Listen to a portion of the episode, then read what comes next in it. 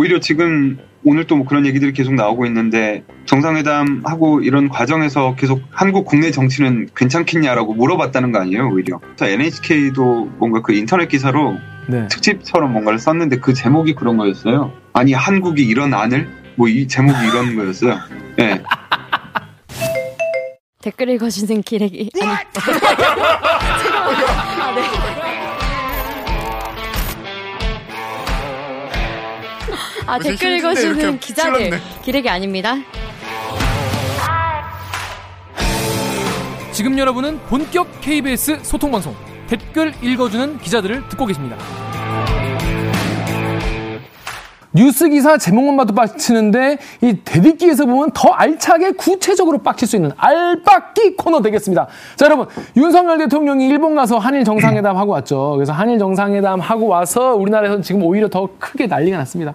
이게 지금 굴종외교다. 어 이거 나라 팔아먹은 거 아니냐. 뭐 이렇게 굉장히 비판하는 사람들도 있고 아니다 잘하고 왔는데 왜 이렇게 정치적으로 악용하냐. 뭐 이렇게 지금 어 나눠서 지금 막 어, 싸우고 있는데. 그것 때문에 지금 뭐 나라가 지금 한 뭐 엄청 시끄럽죠. 그런데 자 일본 분위기는 어떨까? 일본 일본에서도 이번 한일 정상회담에 대해서 이런저런 우리가 몰랐던 어, 반응들이 많이 나오고 있어가지고 급하게 오늘 요 코너를 마련을 했습니다. 자 이번 주 대리기는 이거 하나예요. 지금 급하게 준비하느라 지금 정윤욱 기자도 없어. 정윤욱 기자 뭐 딴 약속 있는데 저희가 미리 오늘 놓고 하느라 스케줄 막 급히 하느라 없어 못 왔어. 작가도 없어. 저 혼자예요 합니다.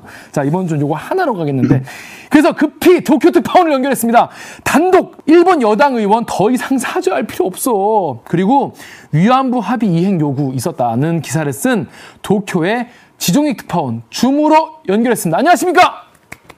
네, 안녕하세요. 도쿄 특파원 지종익입니다. 자기 소개 부탁드리려고 했는데 이미 자기 소개를 마쳤군요. 방금 했는데. 자, 예. 네, 지금 일본이랑 우리가 지금 보도가 지금 기사 취재하기 한두 가지가 아니죠. 엄청 바쁘셨죠, 그동안. 아, 예, 정말 숨 쉴 틈도 없었습니다. 강제동원 관련된 우리 정, 정부 정책, 그리고 후쿠시마, WBC, 한일 정상회담까지 한, 한 두 달 정도는 진짜 엄청 바쁘셨을 것 같아요. 꼭 기사화는 안 되더라도 일본은 챙겨야 될 게 너무 많아가지고요. 음, 음. 그러니까 뭐 후쿠시마 오염수도 계속 팔로잉 해야 되고 또 그러다가 또 북한이 미사일 한 번씩 쏘면 또 그것도 챙겨야 되고. 맞네.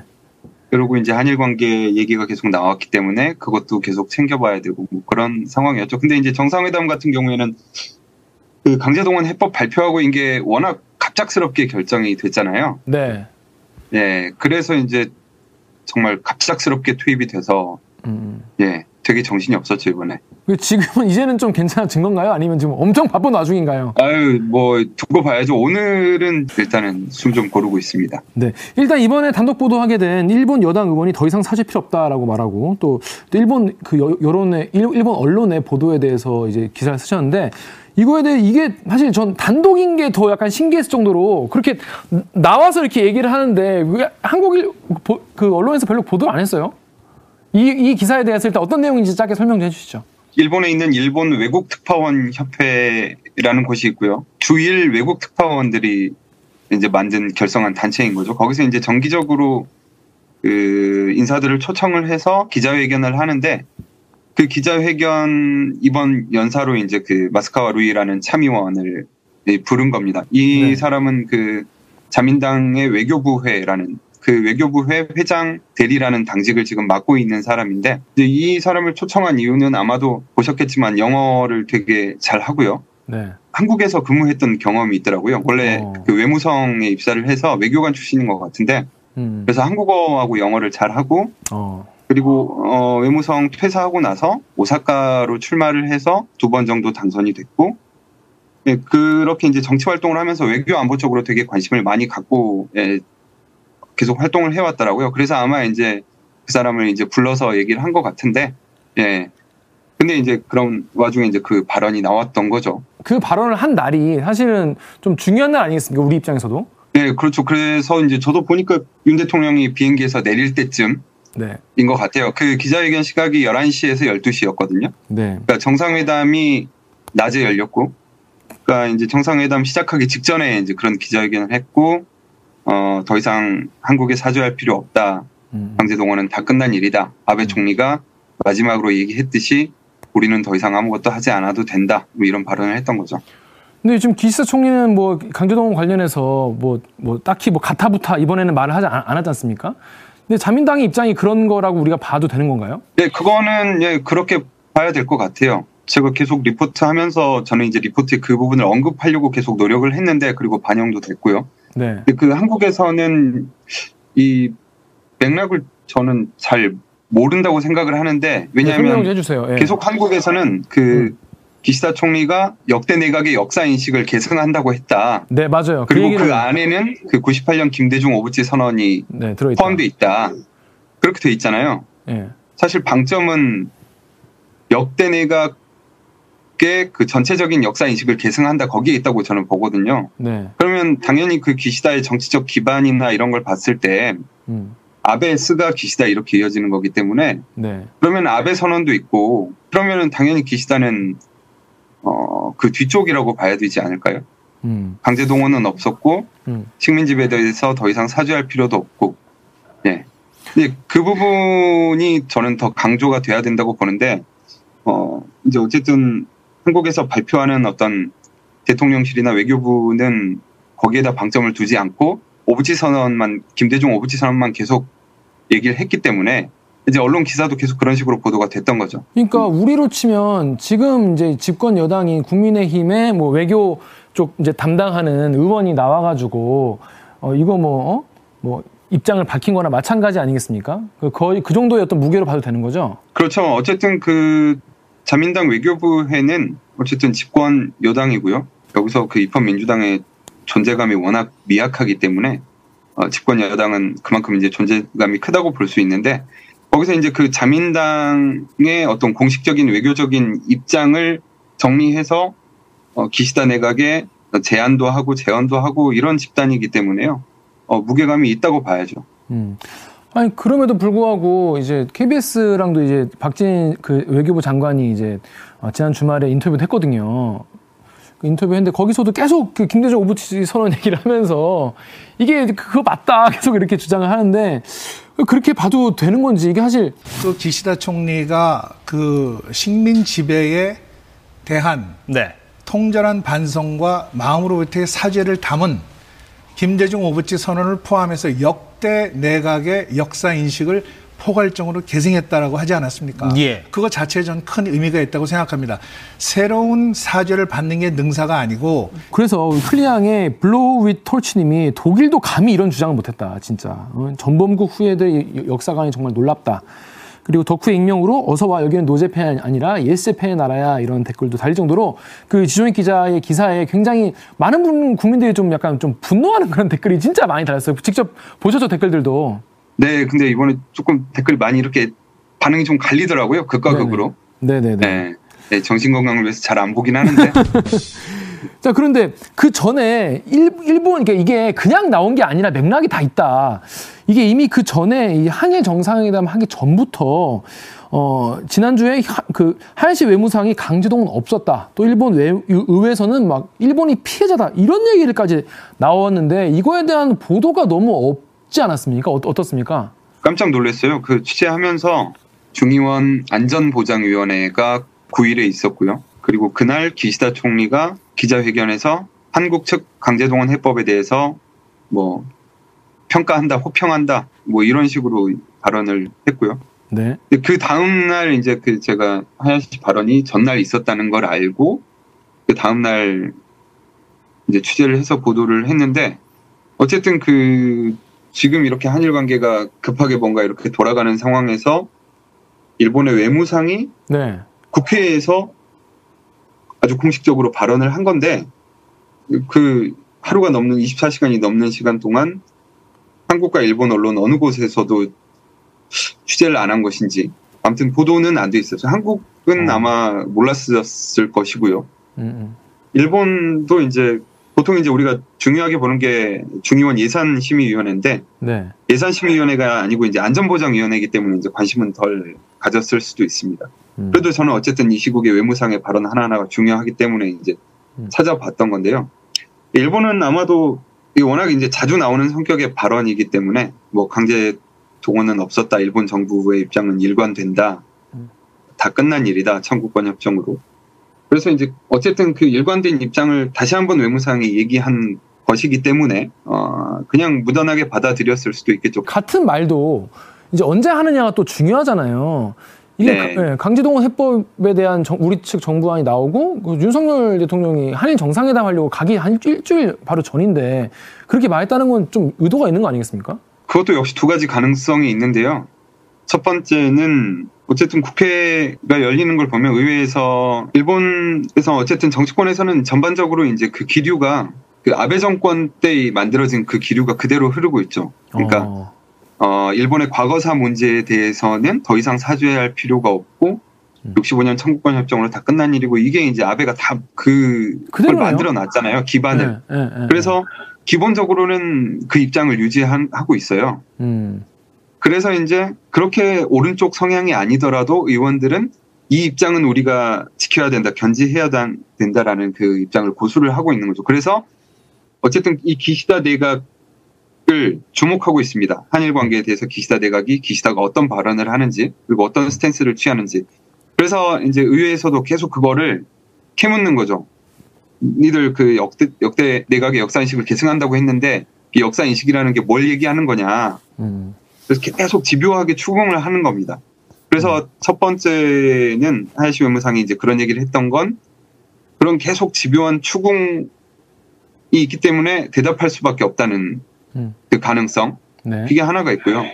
두 번째는 이제 아까 얘기했듯이 일본이 계속 이제 애매한 스탠스를 취하면서 뭔가를 흘리면서 그걸로 여론이나 분위기를 관측을 하고 그게 괜찮으면은 계속 그 방향으로 나가고 아닌 아. 것 같으면은 그 방향을 틀고 이런 식으로 간그두 보려고 가지 가능성이 있다고 봐야죠. 예. 음, 간 보려고 했을 가능성이 있다. 근데 그렇죠. 예. 예, 예, 예. 근데 보니까 뭐 한국 언론도 그거에 대해서 보도 안 하고 일본 언론도 보도 안 하니까 그냥 어 그냥 이대로 가도 되겠네라고 생각했을 수도 있겠네요. 그렇죠. 예. 그러니까 그런 얘기가 윤석열 대통령 오기 직전에 그렇게 대놓고 그렇게 나왔으면은 아 이건 좀 심한 거 아닌가? 이게 약간, 너무 우리 우리 한국 정부를 너무 좀 무시하는 우리 한국 저- 한국과의 어떤 관계를 너무 무시하는 그런 발언 아닌가라고 해서 굉장히 분노가 들끓으면 아주 이런 거에 대해서 좀 아 이게 아닌가라고 생각할 수 있었을 것 같은데 너무 보도도 네. 없고 하니까 그, 그냥 저도 시원하게 그, 예, 저의 그 노력에 별로 이렇게 응해주지 않으셔가지고 또 국내 조금 언론들이 섭섭했는데 근데 예. 그 생각해 보면 어쨌든 그것에 대해서 이제 반응을 보여야 되는 곳이 대통령실이나 외교부이잖아요. 네. 그러니까 거기서 이제 그 소스가 어느 정도 나와줘야 되는데 이- 보통 이제 일본 외무성이 이 정도 발언을 하면 그렇죠. 외교부라든지 이런 데서 뭐가 나오잖아요. 항의라던가 초치하던가 예, 그렇죠. 예, 예, 뭐가 나오는데 이번에는 그냥 대통령실에서 우리의 파트너는 기시다다. 이거 한마디 나오고 끝났거든요. 어. 예. 그러니까 사실 어, 언론사들이 기자들이 그 하야시 외무상이 이런 발언을 했다라는 걸 기사화하긴 했지만 결국 그 한 3, 4일 정도 안에 다 썼더라고요. 뭐 사설도 나오고 신문에 만평도 나오고 뭐 이렇게 나오긴 했는데 그냥 그런 발언이 있었다 하고 사실 끝나버렸어요. 그러니까 음, 음. 그것에 대해서 어떤 책임 있는 한국의 기관들이 뭔가를 내주고 그러니까. 그러면 이게 속보로서 계속 이어질 수 있는 건데 그렇죠. 그게 아니었기 때문에 이게 단발성으로 조금 끝나버린 측면이 있는 것 같아요. 어, 그렇구나. 그냥 이미 그때부터 일본은 뭔가, 아, 이번 정상회담 때는 이런 스탠스로 가야겠다라는 걸 뭔가 그때부터 좀 생각을 하고 고민을 하고 좀 미리 한번 간을 본 게 아니겠느냐. 만약에 아니라면은 그냥 누가 추궁해서 그냥 어쩔 수 없이 대답했을 수도 있지만 뭐 이런 의도가 있을 수도 있는 게 아니겠느냐. 이런 생각을 해볼 네. 수 있을 것 같은데. 두 가지 측면이 다 있을 걸로 보여요. 네.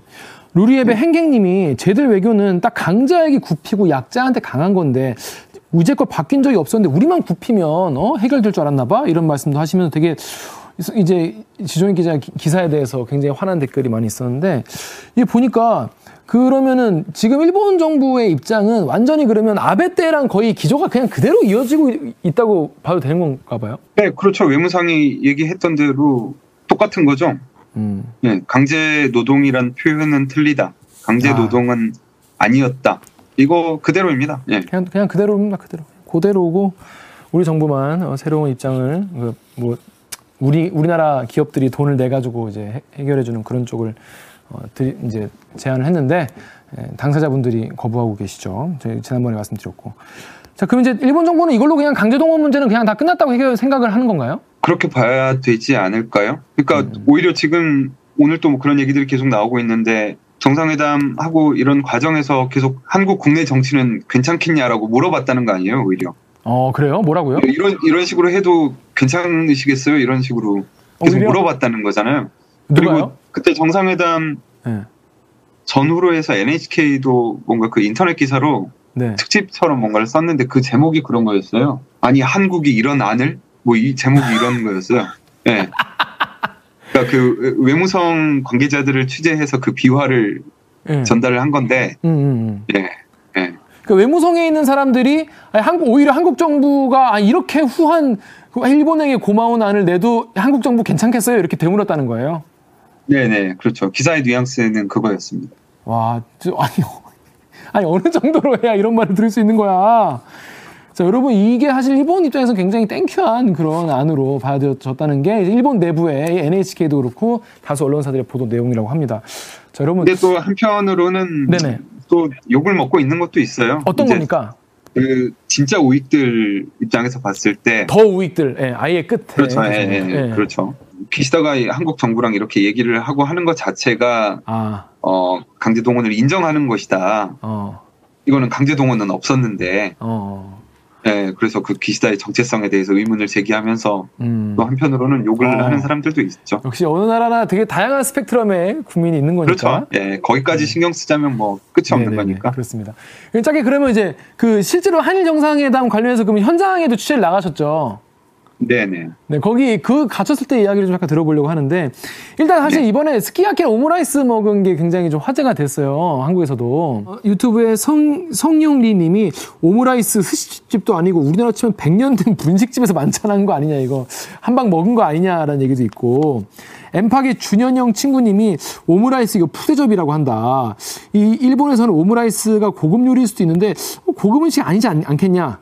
그래서 대댓글에는 야 트럼프 왔을 때 그냥 햄버거 먹은 것처럼 그냥 어, 좋아하는 거 대접해주는 그런 문화가 아니겠느냐 이런 되게 다양한 또 그리고 일본에서 오므라이스나 이런 걸 돈가스를 이제 대접해주는 것이 경양식 그러니까 일본 근대화를 상징하는 음식이기 때문에 그런 근대화에 대한 어, 그 약간 니- 우리나라가 일본이 한국을 근대화시켜주지 않았냐 뭐 이런 정책 메시지가 있다는 얘기까지 굉장히 다양한 해석이 나오고 있어요. 일본 내부에서는 좀 어떤 반응인가요? 오므라이스 먹은 거에 대해서. 어, 그렇게 많은 생각을 하는 것 같지는 않고요. 네네. 그냥 어, 뭐 나온 대로 윤 대통령이 어릴 적 뭔가 추억을 갖고 있는 음식이고 네. 어 그래서 이제 그런 걸 반영해서 고려해서 기시다 내각이 2차 장소는 결정을 했다. 네. 뭐 이렇게 보고 있고요. 네. 네, 일본 언론들도 일단 그 2차라는 것에 되게 무게를 두고 강조를 어. 하면서 보도를 하더라고요. 그러니까 이례적으로 2차를 한다. 그래서 음, 음. 현장에 갔는데 그 렌가테이 그 앞쪽 도로가요. 뭐 한 몇 미터나 되나? 아무튼 되게 좁아요. 차 두 대가 이렇게 아, 같이 교차하기에는 힘들 정도의 사이즈인데 어, 근데 그 앞에 이제 다행히 그 주차장 공간이 하나 있습니다. 그래서 그 네. 주차장 공간에 정말 그 수많은 언론사들이 음. 몰려가지고 어, 대각선으로 이제 렌가테이 쪽으로 카메라를 향하고 이제 대기하고 있는 그런 상황이었고요. 그 와중에 어, 뭐 일본 언론들의 보도할 때 특징이기도 한데 그래픽이나 네. 이런 걸 되게 잘 사용하거든요.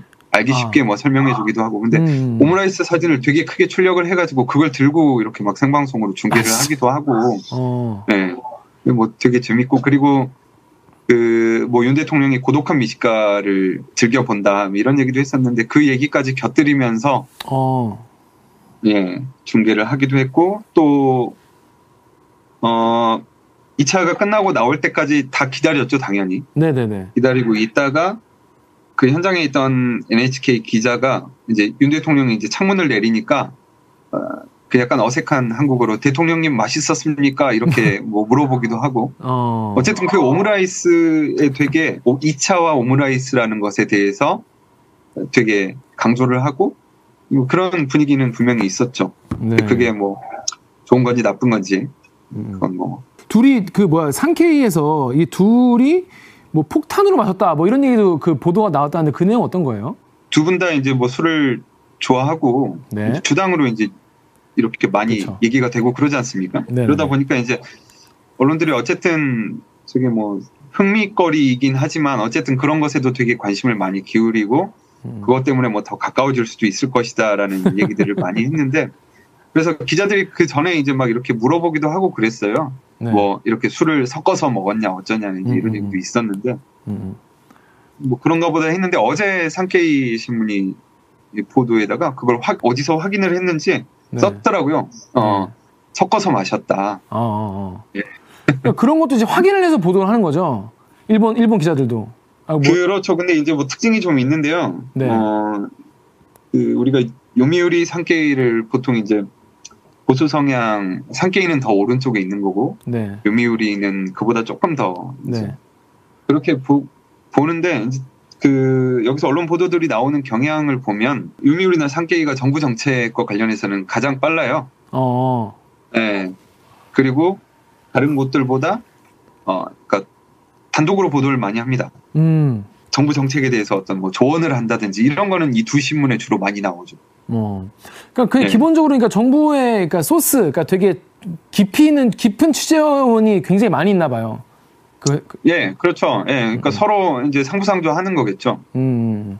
예, 아니 그런데 이 정상회담 다 이- 이후에 좀 지금부터가 좀 약간 문제가 되는 정도의 이야기인데 이제 일본 언론에서 뭐 위안부 합의 이행 문제에 대한 이야기가 있었다. 그리고 뭐 독도 문제도 얘기가 됐다. 무쿠시마 수산물 규제 풀어라. 뭐 이런 거에 대한 이야기가 있었다는 보도가 연이어 나왔어요. 그런데 우리 우리 대통령실에서 없었다라고 이제 하면서 거의 일본 언론의 유감을 공식적으로 밝혔습니다. 뭐라고 했냐면 일본 언론이 근거도 없이 일단 내지르고 사실이 아닌 것으로 밝혀지면 슬건이 빠진다. 그러면서 유감표하고 재발 방지를 당부했다는데 정상회담에서 독도나 위안부 문제 논의는 없었다. 명확하다. 이렇게 얘기를 계속 했는데 일방적인 언급도 없었냐 이렇게 물어보니까 거기에 대해서는 대답을 안 했단 말이에요. 그리고 수산물 일본 수산물 수입 규제 문제가 논의됐는지 이거에 대해서도 정상과의 대화라서 공개할 수 없다 이렇게 비밀 같이 이렇게 얘기를 했는데 일단 일본에서 보도는 어떤 식으로 좀 나왔습니까? 예, 제가 어제 보도에서도 조금 정리를 했는데요. 네, 어, 사실 이게 그 저도 진실이 뭔지 되게 궁금하고 네, 나름대로 여러 채널을 통해서 계속 취재를 하는데 네, 예, 나오기는 어려운 부분, 확인되기는 어려운 부분인 것 같고요. 어쨌든 관심은 계속 갖고 있는데. 근데 어쨌든 일본 언론들이 어떻게 보도하는지를 이제 여기저기 이제 확인을 하는 방법밖에 는 없는 건데 일단 가장 빨리 NHK가 썼었죠.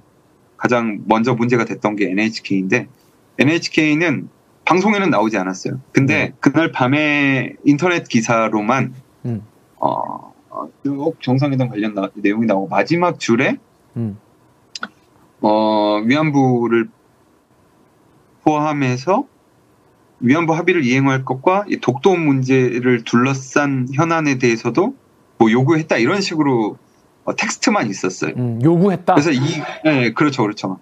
방송은 나오지 않았고. 근데 이 음. 텍스트 한 줄이 되게 파장이 컸었죠, 어쨌든. 그렇죠. 또 어디 있었죠? 교도통신에서 위안부 얘기가 있었다고 네. 또 보도가 나왔고요. 네, 그리고 어제 제 기사에 나왔듯이 상케이 상케이는 위안부에 대한 얘기는 있었고 그리고 후쿠시마 수산물에 대한 얘기 있었고 근데 또 독도에 대해서는 개별적인 언급은 없었다. 음. 그리고 사도광산에 대해서도 없었다. 음. 이렇게 정리가 됐죠. 그래서 그걸 전체적으로 보면 위안부 합의에 대해서는 NHK, 교도통신, 상케이가 다 있었다고 보도를 한 겁니다.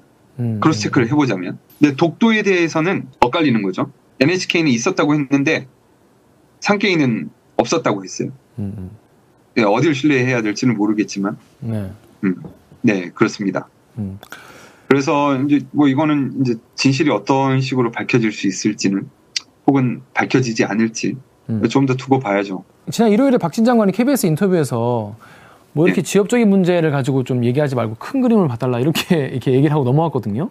인터뷰에서는. 근데 이게, 이게 지역적인 문제 아닐 수도 있는 게 이제 거기에서 뭐라고 이제 윤석열 대통령이 얘기했는지 아니면 듣고 그냥 아, 아무 말도 못했는지 사실 이런 게 사실 외교에서 굉장히 중요한 부분이잖아요. 뭐라고 얘기했는지가. 그래서 이게 사실 일본 언론이 이걸 정말 거짓말로 쓴 거면은 진짜 정말 정말 큰 문제고 이게 만약에 실제로 이렇게 했는데 이제 우리 정부에서 아니라고 해도 큰 문제이기 때문에 사실 이게 굉장히 파장이 큰 거고 사실 그래도 대통령실이 대- 다 밝히지 않고 뭔가 이거는 저 정상 간의 이야기다라고 그냥 그냥 그 덮어버리는 그런 측면도 있고 굉장히 궁금한데 만약에 우리 정부가 막 이렇게 공식적으로 막 지금 문제 제기를 하고 항의를 하고 또 구, 한국 국민들도 굉장히 이거에 대해 궁금해하고 있는 상황 아니겠습니까? 근데 그러면 이쯤 되면 일본 정부도 뭔가 입장을 좀 내놔야 되는 거 아닌가요? 어, 어떻습니까? 일본 정부는 이거에 대해서는 이런 방구 말이 없나요? 네, 없을 것 같아요. 왜냐하면 음. 처음부터 그 강제동원 해법을 발표했을 때부터 일본 정부는 어, 물론 이제 외무상의 발언이나 이런 것들이 있긴 했지만 그 강제동원 해법이나 한, 한일 관계에 대해서는 되게 말을 아끼고 반응도 자제해온 것 같거든요. 그래서 뭐 관방장관의 정례 기자회견이나 아니면 뭐 총리가 이렇게 그 불화사가리 도스태핑하는 그런 기자회견 장소에서도 질문조차도 나오지 않더라고요. 어. 많이. 예. 그러니까 정상회담 전에 특히 그랬고 그 이벤트가 있을 때 당시에는 막 집중적으로 나오는데 음, 음. 어 되게 그게 뭔가 이렇게 절제되고 자제되는 분위기 라는 생각이 들더라고요. 그런 걸 음. 보면 굳이 여기서 일본이 나서가지고 그런 걸 확인시켜 줘서 어, 득될 게 없잖아요. 어쨌든 한국 정부가 또 이게 코너로 몰릴 수도 있는 상황이기 때문에 이게 뭐가 진실인지는 음. 알수 없지만 음. 예 굳이 뭐 일본 정부가 나서서 그 부분에 대해서 말을 할 필요는 없을 것 같습니다. 음. 음. 제 생각이고요. 예. 근데 이제 윤석열 대통령이 이제 마지막으로 이제 일본에 갔다가 이제 나오면서 본인이 이제 일본 국민들 마음을 이제 열러 가서 어, 잘된 것 같다 그러면서 이제 호텔 직원들이 이제 자기 갈 때 이제 박수를 쳐줬다 이렇게 대통령실에서 얘기를 했어요. 그러니까 그렇게 호텔 직원들이 박수 줄서 박수 쳐줄 만큼 뭐 성과가 성공적이었다 이렇게 얘기를 하는데 어, 물론 뭐 일본 뭐 국민들 뭐 다 만나볼 수 없겠지만 일본 내부의 어떤 사람들의 어떤 분위기 이번 윤석열 대통령 그, 그 정상회담에 대해서 어, 일본 국민들 반응은 뭐 대략 어떤 걸로 좀 봐야 될까요? 어떻습니까? 느껴지는? 일본을 볼 때, 네. 일본 문제를 볼 때 저는 항상 그 정치에 직간접적으로 연결되어 있는 집단들과 그리고 다르죠. 일반인들 조금 나눠서 볼 필요가 네네. 있다고 생각을 하는데요. 맞아요, 맞아요. 그냥 이 보통의 일본인들은 한국에 대해서 되게 호감도도 높고, 아 그래요. 되게 교류하고 싶어 하고, 음, 음, 음. 네, 어딜 가든지 음. 그 되게 예전에 비해서 넓게 이게 한류가 많이 확산돼 있다는 느낌이 들더라고요. 어.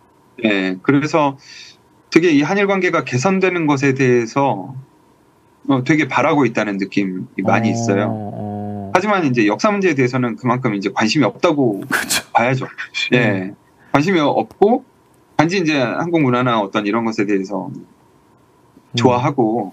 음. 참 오히려 이럴 때 일본 국민들이 한일 문화, 한일 관계 개선을 이렇게 많이 바랄 때 오히려 우리가 좀 더 많이 주장하고 좀 얻어낼 수 있는 외교적으로 그런 지렛대가 될 수도 있을 것 같은데 오히려 야, 니네 그렇게 해도 돼? 이런 얘기를 들을 정도로 우리가 너무 제가 말씀드렸듯이 네. 어쨌든 그 일반인과 정치에 직간접적으로 연결되는 아, 집단이 다르구나. 확연히 나눠집니다. 저는 그렇게 보여요. 어. 네. 정치가 이상해요. 그리고 어. 여기 뭐 그 선출 과정이나 어쨌든 가업으로 계속 있는 거잖아요. 맞아, 정치인. 정치인들 이어지잖아요. 그런 네. 것만 봐도 네. 조금 약간 동떨어진 그러니까 정치를 하는 경우도 많이 있고. 음. 예. 그러니까 국민들의 의사를 이어받아서 대의민주주의잖아요. 대의민주주의. 국민들의 네. 의사를 반영하는 게 사실 민주주의인데 여기는 국민들의 심리하고 정치권의 이거 하고 완전히 좀 괴리돼 있다는 그런 말씀이신 거죠. 예, 예. 그렇죠. 그리고 보면 이제 아베나 이런 사람들 보면 되게 강하잖아요. 주장이. 네. 네. 세고. 보통 우리가 일반 사람들이 일본 여행을 오거나 일본인들하고 얘기를 해보거나 이럴 때 사실 그런 걸 많이 느끼지는 못하거든요. 네. 보통 이제 음, 뭐 친절하고 음, 음. 이렇게 예, 그렇게 대해주고 이런 감정을 이제 많이 갖는데 그러니까 되게 정치권과 많이 다른 것 같아요. 음, 음, 음. 어느 나라나 뭐 국민들끼리는 또 괜찮은데 또 정치인들끼리 또 그 국가의 역사끼리 또 안 맞는 경우가 있죠. 자, 그 마, 마지막으로 그 한일 관계 앞으로 이제 어떻게 될지 짧게 말씀드리고 진행할게요. 엠파기 도선님이 이번에 일본이 G7 개최하면서 8개국 초청한, 초청하는데 윤석열 대통령님 한 자리 차지했네요. 그렇게 일본에 퍼졌는데 초청 없었으면 섭섭했을 듯 이렇게 말씀하셨는데 자, 그래서 이번에 기시다 총리가 G7에 윤석열 대통령을 초청했다고 하는데 이건 어떤 의미라고 좀 봐야 될까요? 물론 이제 한일 관계를 개선하기 위해서 뭐 일본에서는 나름대로 뭔가 선물을 줬다고 생각할 수도 있을 것 같은데 예, 예, 예, 예. 근데 그 반면으로는 사실 이번 자리가 네. 그 후쿠시마 오염수에 대한 어떤 그 설득 작업 아, 이런 자리이기도 하거든요. 아 그래요? 왜요? 그렇죠. 예. 왜냐하면 이제 지금 오염수 방류까지 뭐 여름 안에는 네. 방류를 시작한다 이런 네. 계획이기 때문에 네. 뭐 아마 그때쯤 되면 이제 그런 얘기들이 많이 나올 텐데 음, 그래서 이해를 구하거나 이런 게 있지 않을까요? 그런 음. 얘기들이 나오고 있습니다. 어, 그러니까 오히려 그 자리에 최고 그 이익 당사자인 우리나라 대통령을 불러가지고 그냥 엉가고 뭉개려고 일부러 우리 이렇게 한다 한다 합니다 이렇게 하려고 부르는 걸 수도 있다. 이거 가지고 좋아할 일이 아니네 그러면. 그렇죠, 뭐. 예. 음. 두고 봐야죠. 이제 거기서 어떤 얘기가 나오고 얘기가 나올 것인지 안 나올 것인지 음. 그리고 우리 정부가 그것에 대해서 어떻게 응답할 것인지 음. 이런 것들을 좀 지켜봐야 되는 부분인 것 같아요. 그렇습니다. 지금 기사총리가 뭐 올여름에 뭐, 뭐 방한할 수도 있다고 하는데 그 기사총리 방한하면 도쿄, 도쿄 특파원들은 노는 거예요? 그죠? 아, 일본 반응 이런 거 해야죠. 네. 근데 올, 올 때도 그러면 거의 후쿠시마 방류 설득하라고 많이 올 것 같은데 우리나라가 또 어떻게 거기에 대응해야 되는지 사실 외국 손님 마- 이제 불러놓고 또 완전 면박 주는 것도 얘기가 아니긴 하지만 우리 또 우리 국민들의 또 또 어 뭐 건강권 이런 게 달려 있으니까 또 굉장히 좀 쉽지 않겠네요. 그 정상회담도. 그렇죠. 일단 그 시점이 언제가 될지 좀 봐야죠. 방류를 시작하기 전일지 음, 아니면 그 후가 될지 음. 그건 뭐 지금으로서는 예측하기는 어려운 것 같아요. 뭐 이번에 뭐, 한- 뭐 청년들을 위한 한일 미래 기금 뭐 이- 이런 거 만든다고 하는데 거기도 뭐 미쓰비시나 뭐 일본 제철 이런 데들 이제 참여 안 하는 거죠 거긴. 아직까지는 뭐 얘기가 나오는 게 없습니다. 그리고 이게 한 가지 말씀드리고 네. 싶은 게 음, 음. 어, 그 하야시 외무상도 의회에서 그런 얘기를 했었던 것 같은데 경제단체가 추진하고 있는 그런 것들은 일본 정부와는 상관이 없다고 선을 계속 긋고 있거든요. 예. 근데 이게 한국에서는 마치 강제동원에 대한 강제동원 피해자들에 대한 그 보답 성격으로 어, 그러니까 예, 그런 식으로 말하던데. 예, 그런 식으로 계속 받아들여지잖아요. 예, 예. 그리고 그걸 예, 전제를 깔고 언론 보도도 되고 약간 그런 것 같은데 사실 일본에서는 네. 일본 내각이 계속 우리하고는 상관없다고 얘기를 하고 있거든요. 어, 한일 미래 기금이 네. 이게 예, 그렇죠. 어, 왜냐하면은 네. 당연히 이제 일본 내각 입장에서는 이제 그럴 수밖에 없는 게 야 이게 우리가 그 강제동원에 대한 배상 성격으로 호응하는 거야라고 해버리면 어, 아까 제가 말씀드렸듯이 그 아베가 만들어 놓은 그 정치적인 지지 기반들이 음, 음. 다 사라질 수도 있습니다. 기시다니까. 안 그래도 지지율도 낮은데 그게 여기서 빠져나가 버리면 기시다는 되게 위험한 상태거든요. 와, 네. 근데 여기서 우리가 자 미래기금도 사실은 우리가 어, 한국 정부하고 이게 관계를 잘 해나가기 위해서 우리가 하는 거야라고 얘기해 버리면은 그렇죠 곤란해지는 거죠 일본 아니, 정부는. 우- 우리 정부 설명이랑 너무 너무 반대인데, 너무 다른데? 근데 선을 긋고 있어요. 예. 어, 그렇습니다. 완전 동상이몽인데, 자 여러분 이게 우리가 어떻게 같이 얘기하고 온 거 맞아? 약간 이런 느낌이 들 정도로 같이 얘기하고 오므라이스 먹고 2차까지 갔다 왔다는데 왜 이렇게 다른가, 여러분? 자 이해가 안 됩니다. 아무튼 이게 한쪽 말만 모르는 역시 안 되는 거. 많이 있을 것 같다는 생각도 들어요. 근데 저는 개인적으로 가장 궁금한 게 네, 구상권 얘기가 계속 나오잖아요. 네, 윤 대통령이 구상권 청구는 상정하지 않고 있다고 계속 얘기를 하고 있고 네, 그거를 그러니까 일본 우익들이 가장 그 물고 늘어지는 게 예, 정권 바뀌면 또 구상권을 청구할 것이다. 그렇죠, 그렇죠, 그렇죠. 한국은 한국 계속, 정부 정부 계속. 그런 식으로 뭐 일본을 배신해 왔다. 네, 네, 어제 네. 상기에도 그런 표현이 있습니다. 네, 네. 몇 번이고 배신을 거듭해 왔다. 음, 한국. 음, 뭐 이런 음. 얘기가 있는데 음, 어쨌든 어, 윤석열 대통령이 계속 구상권은 상정하지 않고 있다고 자신 있게 얘기를 하는 부분 네, 그리고 그런 우익들의 문제 제기가 있음에도 불구하고 기시다가 이거를 그대로 받아들였잖아요. 네. 이 두 사람 다 되게 그 리스크가 큰 거를 지금 자신 있게 얘기를 하고 있거든요. 그렇네요. 그 저는 개인적으로 그게 되게 궁금해요. 네. 어, 어느 쪽도 다들 걱정되는 부분이긴 하거든요. 그렇죠. 아니 네. 이거에 대해서도 그 KBS에서 이제 박진 장관한테 물어봤는데 구상권 어차피 뭐 혹시나 뭐 정권이 바뀔 수도 있으니까 우리나라는 음. 바뀌면은 뭐 구상권 청구할 수 있지 않냐. 그러니까 아 그렇게 멀리까지는 볼 필요가 없고 그렇게 멀리까지는 보지 마- 않았으면 좋겠고 좀 처음 뭐 12년 만에 정상회담 열렸다는 그 의미에 좀 의미를 좀 봐달라 뭐 이렇게 식으로 또 제대로 대답 안 하고 넘어가셔가지고 굉장히 양쪽 다 양 나라 다 약간 좀 윤석열 대통령이나 기사 총리나 되게 자기 믿고 싶은 대로 말씀하시는 게 아닌가 걱정이 많이 되네요. 그냥 뭐 지금 것만 가지고 얘기하자 이런 거면 정말 무책임한 거죠. 예. 네. 어떻게 책임을 질수 없는 부분이잖아요. 사실 그 이후 이, 이후 문제까지는 네. 참 그런데도 기시다 총리도 그렇고 우리 윤석열 대통령도 그렇고 시원하게 어, 얘기를 계속 하고 계신데 과연 어떻게 될지 지켜봐야 될 것 같습니다. 자, 지종이 특파원 우리 아직 우리 굉장히 자 급하게 오늘 연락해서 오늘 출연해달라.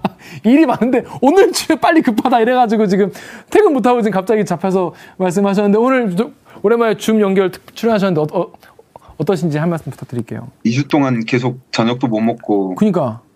예. 뭐 12시, 1시에 퇴근하고 계속 그랬는데요. 오늘은 조금 지금 네. 오랜만에 네. 아이템이 없어가지고 어, 일찍 좀 가볼까 했는데 대들께서 이렇게 불러주셔가지고 오랜만에 예. 너무 감사하죠. 너무 감사하다고 해줘. 예, 감사합니다. 아니, 한국에 계신 국민들이 되게 혼란스러워해요. 사실 이 뉴스를 가지고 뭐, 어, 어 뭐를 뭐가 많은지 모르겠다. 의문스러운 점이 한두 가지가 아니니까 그 설명해 주셔서 너무 감사합니다. 네, 역사가 판단하겠죠. 그렇습니다. 평가하겠죠. 예. 네, 역사가 평가하고 판단할 것이라고 어, 믿습니다. 음. 자, 아무튼 앞으로도 그러면 어, 한일 관계 또 일본 내부 취재 잘 좀 부탁드리겠습니다. 안녕하세요. 안녕하세요. 고생하셨습니다. 네. 자, 여러분 이게 도쿄에서 또 들리는 얘기는 또 다르죠. 여러분 이게 참 이게 뭐라고 봐야 돼야 되지?